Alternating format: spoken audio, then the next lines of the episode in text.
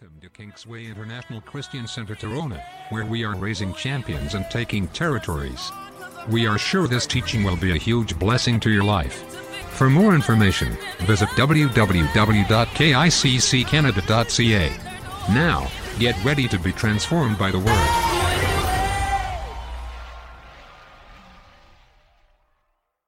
I'm going to read from Luke chapter 4. Luke chapter 4, verse 16 to 21.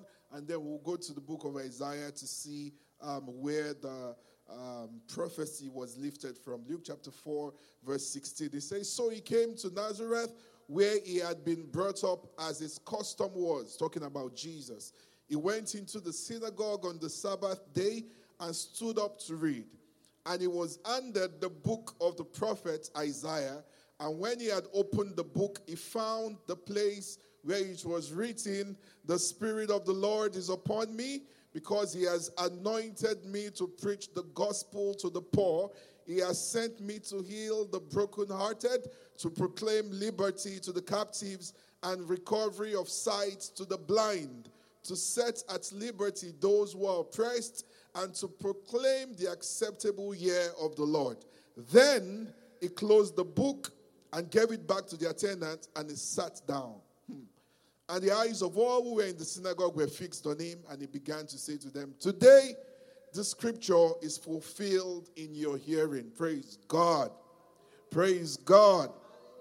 So where exactly was Jesus reading from? We know that it was reading from Isaiah chapter 61, all right? So let's flip very quickly to Isaiah chapter 61 and see the prophecy. Now, follow me very closely. Jesus Christ here goes to his hometown, Nazareth, goes to the synagogue, reads a portion of scripture, and he has the audacity to tell people who had been reading about these prophecies that of all the prophecies you've been reading about, this very one today, it is fulfilled. What he was literally saying without saying is that your Messiah is here and is right in front of you. All right. Now let's go to Isaiah 61. Let me show you how it concerns you. "The Spirit of the Lord is upon me, because the Lord has anointed me to preach good tidings to the poor. He has sent me to heal the brokenhearted, proclaim liberty to the captives, opening of the prison to those who are bound, proclaim the acceptable year of the Lord, the day of vengeance of our God." Now, listen closely.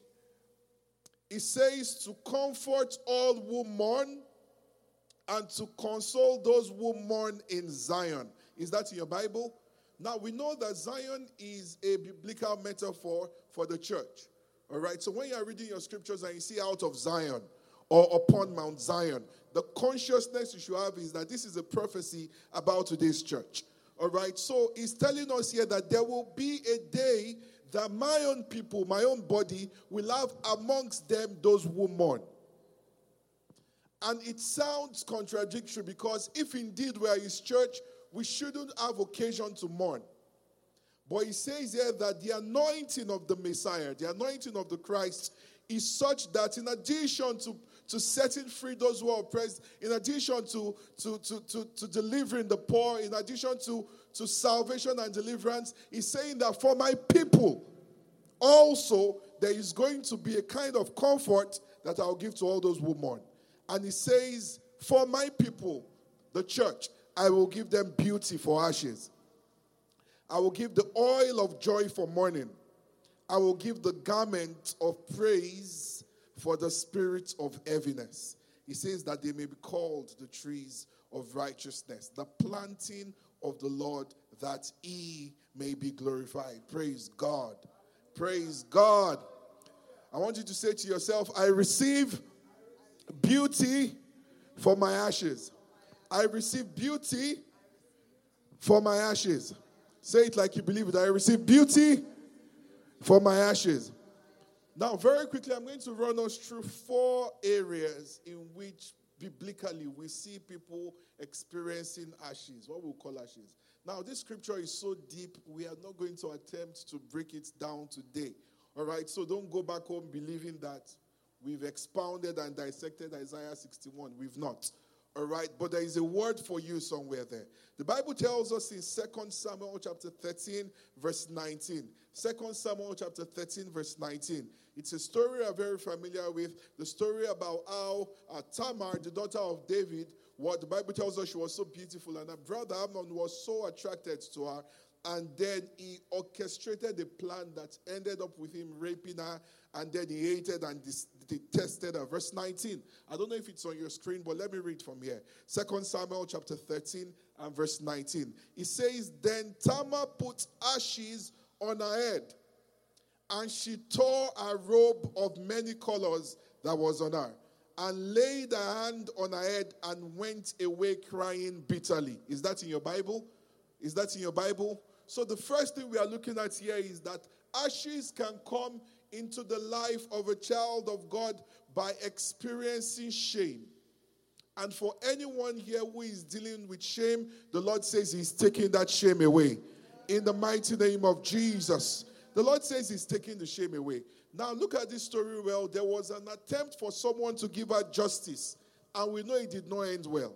Every time you recruit people to fight your battles for you, it will never end well. You might feel like, no, you've now had the last say. You want to give them a piece of your mind. They abused you. You experienced so much shame. It was so embarrassing. It was physical abuse. It was emotional abuse. Whatever nature of abuse it was, we always feel a kind of closure when we see that something has happened to them, which is what exactly Absalom tried to do. Absalom for 2 years kept it in his heart, did nothing. Acted as if all was fine. Suddenly, he orchestrated the assassination of his brother. But that was not even what brought closure. Are you with me this morning? Are you with me this morning? I want you to say to your neighbor, say, don't fight your battles. Let God fight for you. Don't fight your battles. Let God fight for you. So the number one thing that ashes can signify there is shame, abuse, the Bible says she had a garment of many colors, but at that time, that color didn't matter. As far as she was concerned, she could have been wearing black. It could have been black and white. All of the color in her life was gone. It is my prayer for you this morning that in any way the enemy has deliberately attacked color, glory in your life, that there will be divine restoration. In the mighty name of Jesus. Every abuse that you feel you've recovered from, that you feel you've been healed from, and suddenly one trigger, somewhere it just reminds you, and it's like a fresh wound. And you're saying, God, when is this wound going to be totally taken care of? It is my prayer as I decree into your life. Not only will it be taken care of, God will give you beauty. In the mighty name of Jesus. Number 2, Esther chapter 4 verse 3. Esther chapter 4 verse 3. The Bible tells us in the book of Esther, it says, And in every province where the king's command and decree arrived. Let me give us some background here. Haman had proposed in his heart that as long as he was alive, anybody that is a Jew has no right to be alive. Not just where he was, but all over the world. Hello? Hello? So can you imagine such audacity? For you to just wake up and decide that some people don't deserve to be humans. It still exists in our world today. In different forms, both in passive and active forms of discrimination and racism and deliberate attacks on just a group of people. Because for the Jews, we know they were just blessed by God. There was no way it's either you love them or you hate them. How can you come into a room, everybody's bowing to you and somebody's standing? The only reason why he's standing is not because he doesn't respect you, not because he doesn't feel you don't deserve respect, but there are other ways we respect you. He can't bow. We don't bow. Hello? Are you with me this morning? We don't bow. We don't bow because you just want us to. Some people will, I trust my people, if it's my people, just for peace to reign. You know, when a man is coming, they'll just throw their pen on the floor. When a man is coming, you just pick it. Yeah, God, I was not bowing to him. I was just picking my pen. You know, subtle ways that you blend in. But this guy said, No. I don't care who you are. We don't bow. Somebody say, we don't bow. So he had sent letters, sent decrees under the authority of the king that there is a day appointed for death. And that's the next point here. Ashes can signify an appointment for death. So you can see that what we are discussing here and what God is promising us here is deep. Esther chapter 4 verse 3. And in every province where the king's command and decree arrived, there was great mourning among the Jews with fasting. That fasting is not the fasting of we are waiting upon the Lord. It was a complete loss of appetite. How do you eat food when you know you are dying tomorrow? Are you still with me? So sometimes you are going through stuff in life and food makes no sense. It has no taste because, you know, this is the least of my problems now. I have something grave, something serious before me. For some of us, it might not be you. It might be someone in your family, somebody around you. You just know that this thing is lurking around them. By the authority in the name of Jesus, every activity of the spirit of death around anyone or any members of our families, we rebuke it in the mighty name of Jesus. And we speak life into our families. In the name of Jesus, as 2019 wraps up, nobody will have any loss. No loss of lives, no loss of properties. In the name of Jesus. It says, with fasting, weeping, and wailing, and many lay in sackcloth and in ashes. They couldn't even pray. I don't know if you've been there before. Things are so bad you can't pray. You can't even sing a song. People have said, when you're feeling that bad and you can't sing, just play the music. And you play the music, and the first song that comes is that God is good. And that sound of God is good. It just annoys you in a special way. Because God can be good and all of this is happening. It can't be good. So even they say play the music. You can't play the music. The music is not helping matters. In that scenario, what you are is sackcloth, is ashes. Nothing makes sense, no form of encouragement. A text message just comes from pastor.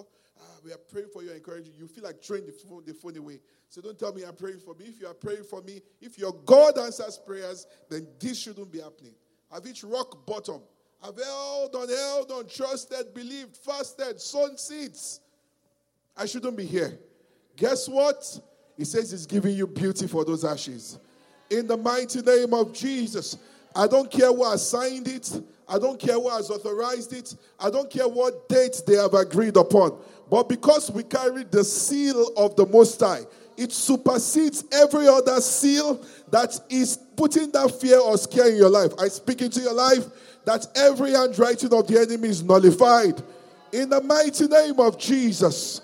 As we've entered into this month of December, every handwriting of the enemy over your life is nullified. In the mighty name of Jesus. So sometimes it's shame, it's abuse. Sometimes it's imminent death or imminent calamity. You just know there's no way we can keep up again. We've gotten to the rock bottom. All the credit cards are gone. The rent is overdue. Everything is basically done. The kids are just there. Husband, wife, everything is just scattered. Hey, guess what? That's when you will appreciate his glory. That's when you appreciate his glory. Someone is saying, no, I don't need it to be that bad to see his glory. Hey, this is life. Imagine those who don't have God. It's moments like that a voice will just say, end it. Yeah. End it. And for once, people who have been advocates, and encourage, don't give up. Advocates, telling you don't do this. For once, for the first time in their life, they've actually considered it. I could just end it. But guess what? If you would just hold on a little bit more. Our God, it might seem late to you, but he's never late. He's always on time. Did you hear that? His deliverance is right on time. He's never late. Somebody say, glory to God. So whether it is abuse, whether it is shame, whether it is imminent death, let's go to Psalm 102. I said we are going through 4 points. That signify ashes, 4 points. So we're on the third one now, Psalm 102. I'm reading from verse 8 and verse 9. This is David speaking.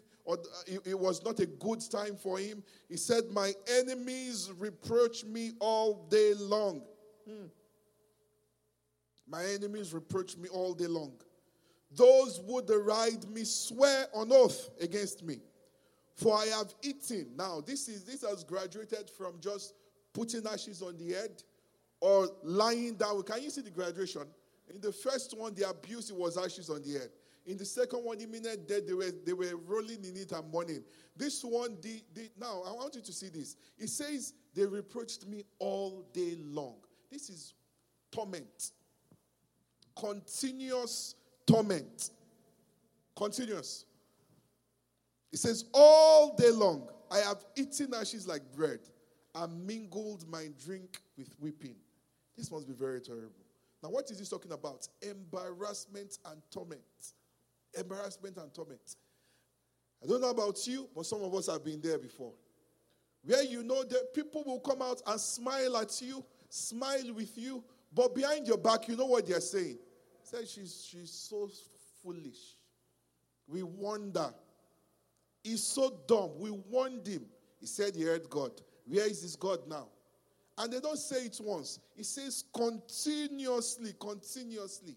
You know, there are some people you know they can help you, but you can't even reach out to them because you know their help comes with conditions. They will help you and they will remind you. I warned you not to marry him. I told you you should not marry him, but you went and you married him. Now you are coming to us to feed you. We are still the ones feeding you. Didn't we warn you? I said, okay, I need to run to this, my friend. She's my bestie. We used to be prayer partners before. She's going to get it. So, my friend, I need this help. I said, how can you need this help? I'm going to try to help you, but they've now started lecturing you. They've qualified to lecture you now. How do you even pray? Do you study your Bible? And you're like, oh, my God, I still pray. I still study my Bible. Deliberate, consistent embarrassment and torture. Sometimes it's subtle. Sometimes it's even grand scale. I use you as the example from the pulpit, and you are just there. You want to disappear. You're just like no, like ground. Open up, swallow me now. But guess what? God says He's giving you beauty. God says He's going to justify the facts that you heard Him. Hello, did you hear that? God is going to prove to your mockers that you heard Him. He's going to prove to your world that you have a relationship with Him. In the mighty name of Jesus. The last group that we are talking about because of our time, this is a group that I hope that none of us falls into.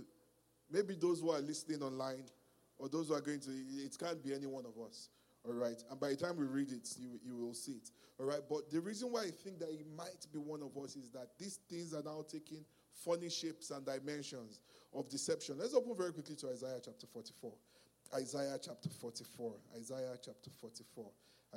44, verse 19 to 20. Isaiah chapter 44, verse 19. Now, if you start the book of Isaiah from the beginning, you will see God telling His people boldly, "Fear not.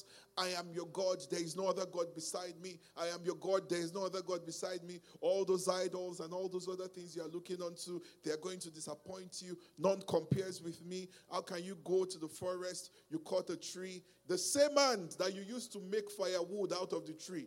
You use the same hands to carve an idol, and you now say, this is my God, and I'm going to worship you. That really think about it. So that's the background to Isaiah chapter 44, verse 20. It is talking about dependence on another God. And you might be saying, no, Pastor, skip this one. Not us. We don't have any other God. We don't have any other God.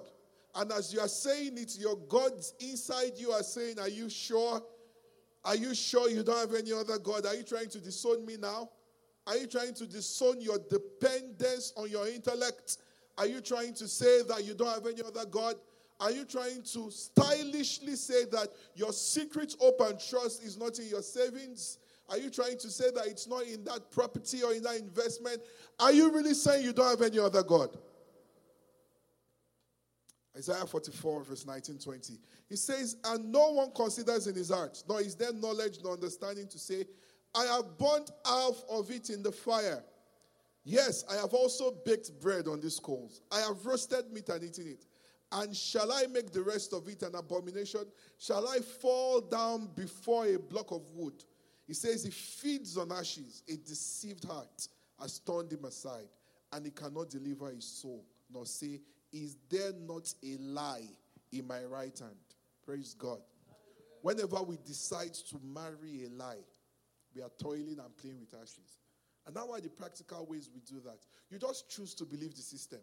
You just choose to believe the system. There are many people who is becoming increasingly popular now that there is no God anywhere. Religion is just trying to deceive you. And I believe religion really is trying to deceive. But what we have here is not religion. Hello? Am I talking to someone this morning? What we have here is not, I don't believe in religion. Quote me anywhere. I don't believe in religion. Religion has its ways and its tactics. It's mass deception. You know, you supply motivation for people to do things. And some people will say, oh, I don't believe in religion anymore. My religion now is love. you know. And then if you can just love people, love everyone, you're fine. Yourself, what they are not telling you is the God they are pushing is the God of self. So just feel good with yourself. And that's a God. So just feel good. If you're happy with yourself, just do good. You don't have to go to church. You don't have to believe all these pastors. They just want to steal your money and buy private jets. And while you're just going to be there. So you don't have to give. You don't have to pay tithes. Just give to the poor, be happy, take pictures with poor kids, fly to Africa, you know, buy people some clothes, and feel good with your life. Hey, you're getting married to a lie. Do you know what a lie is? Everything that is against God's word, no matter how popular it is, no matter who said it. I know the interesting thing about this. Someone can say something that is true and something that is a lie in the same breath. It is your duty as a child of God to constantly sieve everything through the word of God. Does this agree with God's word? Someone comes and says the economy in 2020 is going to crash unless you invest in this investment, blah, blah, blah, blah, blah, blah, blah, blah, blah. And anybody who doesn't do that is going to be at risk of going through the worst economic scenario of their life. Now, what you've just said is fact. Possibly fact. But it is not true that there is ever a time where God has relied on the economy of the land to take care of his children. Never in the history of time. Whether there is famine or there is abundance, it is a completely different economy. Are you still with me this morning? So every marriage we have to a lie, the Lord is breaking it. In the mighty name of Jesus, every belief pattern that is trying to ingrain itself in us, that is not founded on the truth of Scripture, we break every association with it. In the mighty name of Jesus, I said we break every association with it. In the mighty name of Jesus, I receive beauty for ashes. I receive beauty for ashes. Why does God want to give you beauty for ashes? Why? Why does he want to take away abuse, shame? Why does he want to take away imminent death? Why does he want to remove embarrassment? Why does he want to remove torment? Many people, the more they go on social media, the more they get depressed. Because you are seeing the pictures of your classmates. And you see what they are doing now. And one will just pose with a car, you know, one Bentley. And they will just put one quote that is unrelated to the picture. The God is good. Whether it is their Bentley or not, we don't know. But you see it and it touches you. Like, what am I doing with my life? What am I doing with my life? What am I doing? See, better embrace where God is with you. Did you hear that? Embrace where God is with you. Because we are not beholding as we see now. We are seeing with the eyes of the Spirit. We've beheld the invisible. We've dealt with realities. Are you still with me? Hello? It is at all levels. Grandparents, parents, young, kids. The devil is bringing for every age group, there is oppression for you. Every age group. Your kids just see toys. They are wondering why they don't have toys. You yourself, you just see that person. Oh, the earth is the Lord's, the fullness thereof. Thank you, Lord, for this new house. Ah, my God, new house already. Ah, in the same Canada. Ah, what's going on? It's everywhere, everywhere. Even in ministry. In ministry, it's everywhere. Oh, how is your church doing? Sometimes they are not interested in how your church is doing. They just want to know how many members you now have. It's everybody looking for oppression left, right, and center. Why can't you just look up to Jesus? Praise God. So why does God want to take away these ashes? Why? Two reasons I'll give us very quickly. Number one, you might not like this number one, but every time you are approaching the presence of a king, there is a protocol. Nobody wearing sackcloth and ashes can come into the presence of the king.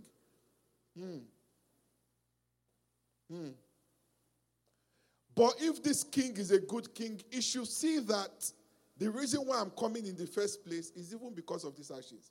So for the fact that these ashes can't get me in, what is going on here? Let me show you a scripture. Esther chapter 4, verse 2.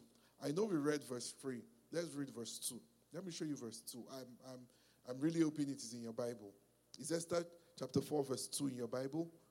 Okay, great, great. It says, he went. Who is he talking about there from verse 1? Mordecai, right? He went as far as the front of the king's gate. It says, for no one might enter the king's gate clothed with sackcloth. In the same way, every time we come into the presence of God, the Bible says, Psalm 100 verse 4, it says, enter into his gates with thanksgiving, into his courts with praise. It is saying that for those of you who mourn in Zion, let him orchestrate this exchange first. Give him thy heaviness. Put on a new garment. All the mourning and the dejection and the abuse, leave it outside. Take that oil of joy. When you have that oil of joy, now you can enter into his presence. When you carry all those baggage, the worship won't make sense to you. It won't make sense. We'll tell you, lift your hands. The worship leader will think there's something wrong with them. They won't know it is you. He said, let's lift it. They'll lift it and put it back again. You wonder if the hand is aching them. You say, okay, find any comfortable posture if you just want to sit down. They're just looking. See, let me say this. Many times people are complaining that some people are in church. They're just looking around. They're not participating. They can't participate. They can't participate. Why? Because they can't get through the gates. They can't get through the gates. So God needs these ashes taken away. He's saying, it's not even you that will take it away. I will take it away for you. It says, so that you can enter into my presence. Hebrews 4:16, popular scripture that we all know. It says, let us come what? Boldly, well dressed, clothed in righteousness, clothed with praise. I'm not talking about your ties and your Gucci's, don't get me wrong. But you can bring that to his presence. Hallelujah. So God wants to take all of that away so that you can begin to understand what it means to worship him properly. When we get to a place of his presence, he speaks. Hello. Hello. It is the protocol of his presence. We must come with a song. During the worship this morning, I can't remember the song Sister Kemi was singing. The song that came to my heart, I've not heard the song in years. Old song by, I think it's Alvin Slaughter. It says, God gives his children a song. I don't know if anybody knows it. You can YouTube it and Google it when you get. Even me, I can't remember the song clearly. God gives his children a song. God gives his children a song. And it is my prayer that God will give you a song. In this month of December, God will give you a song. It will be a song of deliverance. It will be a song of beauty. It will be a song of joy. In the mighty name of Jesus. The second reason, and we'll wrap up there, why God is giving you beauty for ashes is in Isaiah chapter 61 verse 4. Isaiah chapter 61 verse 4. It says, after the Messiah has done all of this, he's done this to the world, he's done this to Zion, he's brought deliverance, died for the sins of men, he's brought restoration to the church, he's empowered them by his spirit to do all of these wonders. In verse 4, Isaiah chapter 61, verse 4, he says, and they shall rebuild the old ruins. Is that in your Bible? So God is taking away the ashes, he's giving us beauty so that we can rebuild. Somebody say, rebuild. He says, they shall raise up the former desolations and they shall repair. Somebody say repair. So God is taking this away so that we can rebuild and so that we can repair. The paradox of adversity is that many times those who have been through pain, you will think they are the ones that will champion a cause to ensure that other people don't go through that pain. But many times in life, we find that they are the ones that insist on it. They were the ones insisting on it. You see school owners back then. They will tell you in our days we read with candle. If you are going to be successful in life, you must also read with candle. And you are wondering, shouldn't you be pushed to a point where you will say that as far as I am in the leadership position here, everybody will have good source of light for what they want to read? You'll be shocked. People who lived with others. You lived in someone's house. The person maltreated you, made you feel like crap, like garbage. Sometimes you doubted if you were human. The way they spoke to you, the way they treated you when they had guests, relegated you, made you feel like, and you will wonder that this person, when he's hosting somebody else, will learn that I should be dignifying and caring. You'll be shocked. They are the ones that might even do worse. And they will tell you, I went through it, I didn't die. That's the paradox of adversity. that those who have gone through pain will come out of the pain and insist that others go through the pain. It's a paradox. It is not supposed to be. The Bible says it's restoring us so that we can rebuild and repair. So that we can rebuild and repair. So that we can rebuild and repair. I know the ashes were not pleasant, but now that He has pulled you out, you are not just coming out alone. You are pulling as many people as possible. You are saying no one connected to us in this ministry will ever experience poverty. No one connected to us in this ministry will ever experience loss. Because God has taken us through it, He has brought us out stronger. Now that we've come out, we are pulling as many people out as possible. We're not going to insist saying you must learn. I got it by experience. You must learn it. No. No. We've been called to rebuild, to repair. 2 Corinthians chapter 1 verse 4. 2 Corinthians chapter 1 verse 4. It says, who comforts us in all our tribulations, in all our hardships, that we may be able to comfort those who are in any trouble with the comfort with which we ourselves are comforted by God. Can you see that? That's what it means to be a vessel. That's what it means to be a vessel. When you say, God, use me for your glory, God is saying, hey, do you know what you're asking for? If you want me to use you for your glory, your life is going to be the testimony that thousands are going to read. Are you still sure you want to do this? You say, God, wait first. Let's discuss this thing. God is saying, no, it's too late. I have chosen you. I have ordained you. You will be my prophets to the nations. When people want to learn what it means to come out of adversity, let them look for my daughter. Let them hear her story. Let them hear her story and see that there is a God. He's alive. He still does great things in the lives of His children. There is a God. Let them see that it is possible to have been abused in the past. Hey, see, let me tell you this. Everything the enemy wants to use against you, God is using it to glorify His name. Somebody calls you up and says, does your husband know that when you were 16, you were a prostitute? Does he know that you had 10 abortions when you were in SS2? And you are just smiling. Because if they had said that to you last year, it will have made you to go down, to kneel down, and to break down and say, please, don't tell my husband. But guess what? God has given me beauty now. So not only does my husband know, I am now mentoring 15 girls who were also abused. So my husband knows, the world knows, and God is using this mess for His glory. Glory to God. The enemy has no tips on us. Did you hear that? He has no chips on us. Nothing to hold on to. Everything that the devil convinces you to hide in the cupboard, bring it out. Let God use it. Did you hear that? It's not worse. It's not as bad as you think. You've killed people, bring it out. You've abused people, bring it out. Did you hear that? You've been abused. Bring it out. Let God use it. Let God use your story to convince people that God is a restorer. He's a healer of every broken heart. In the mighty name of Jesus. Have you been blessed this morning? Just rise up to your feet and say, thank you, Jesus. Thank you, Jesus. I receive beautiful ashes. I receive beautiful ashes.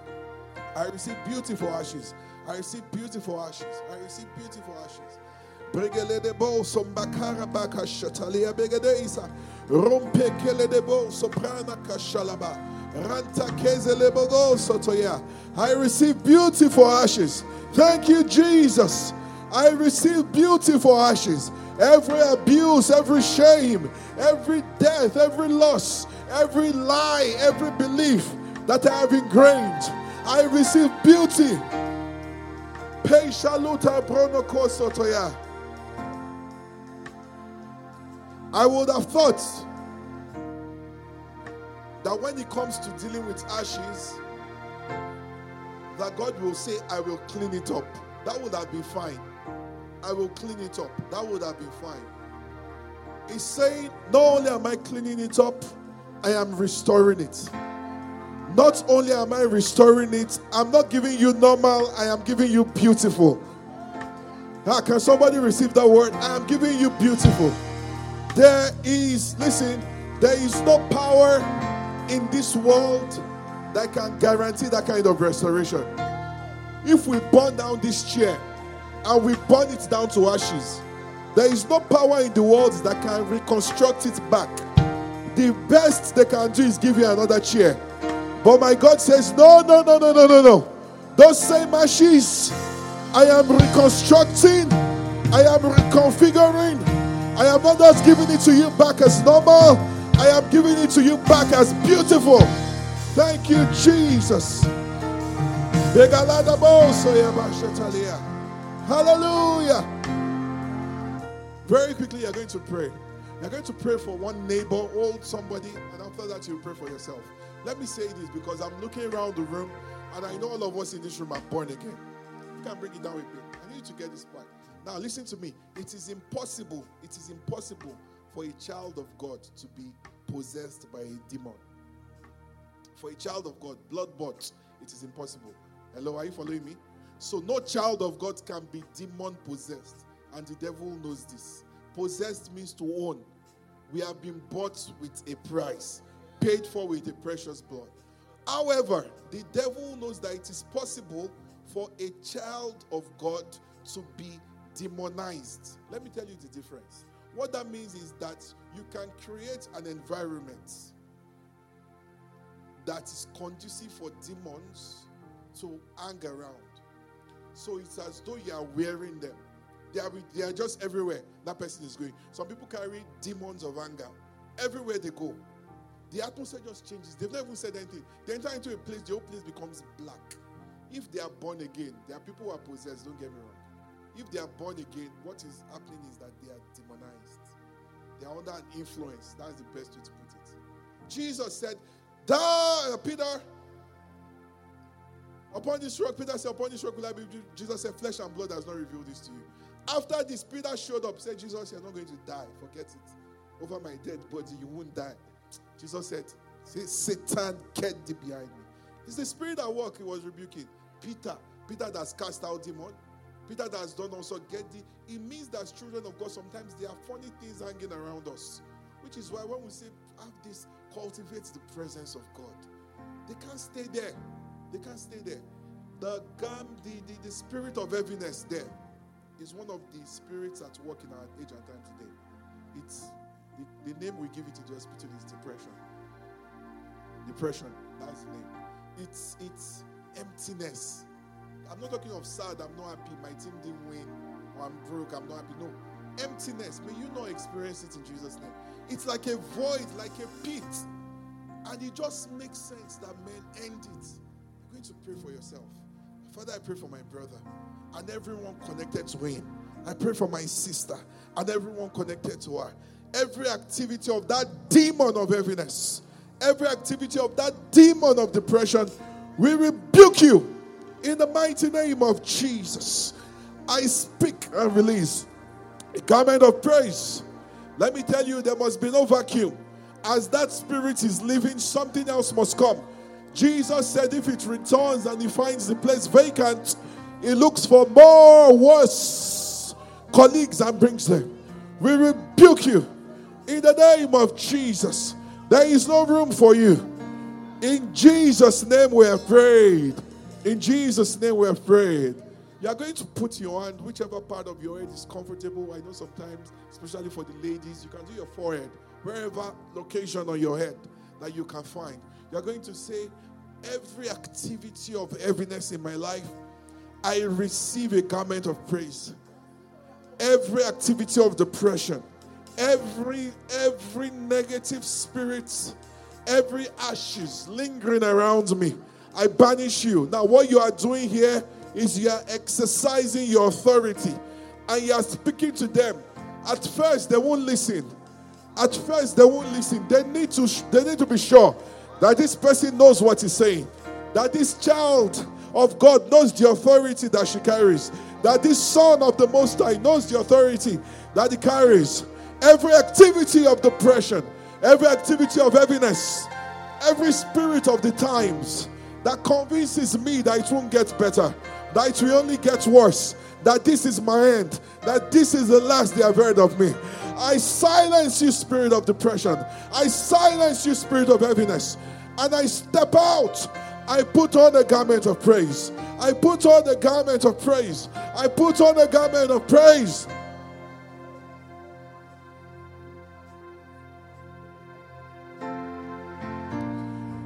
For thou, O Lord,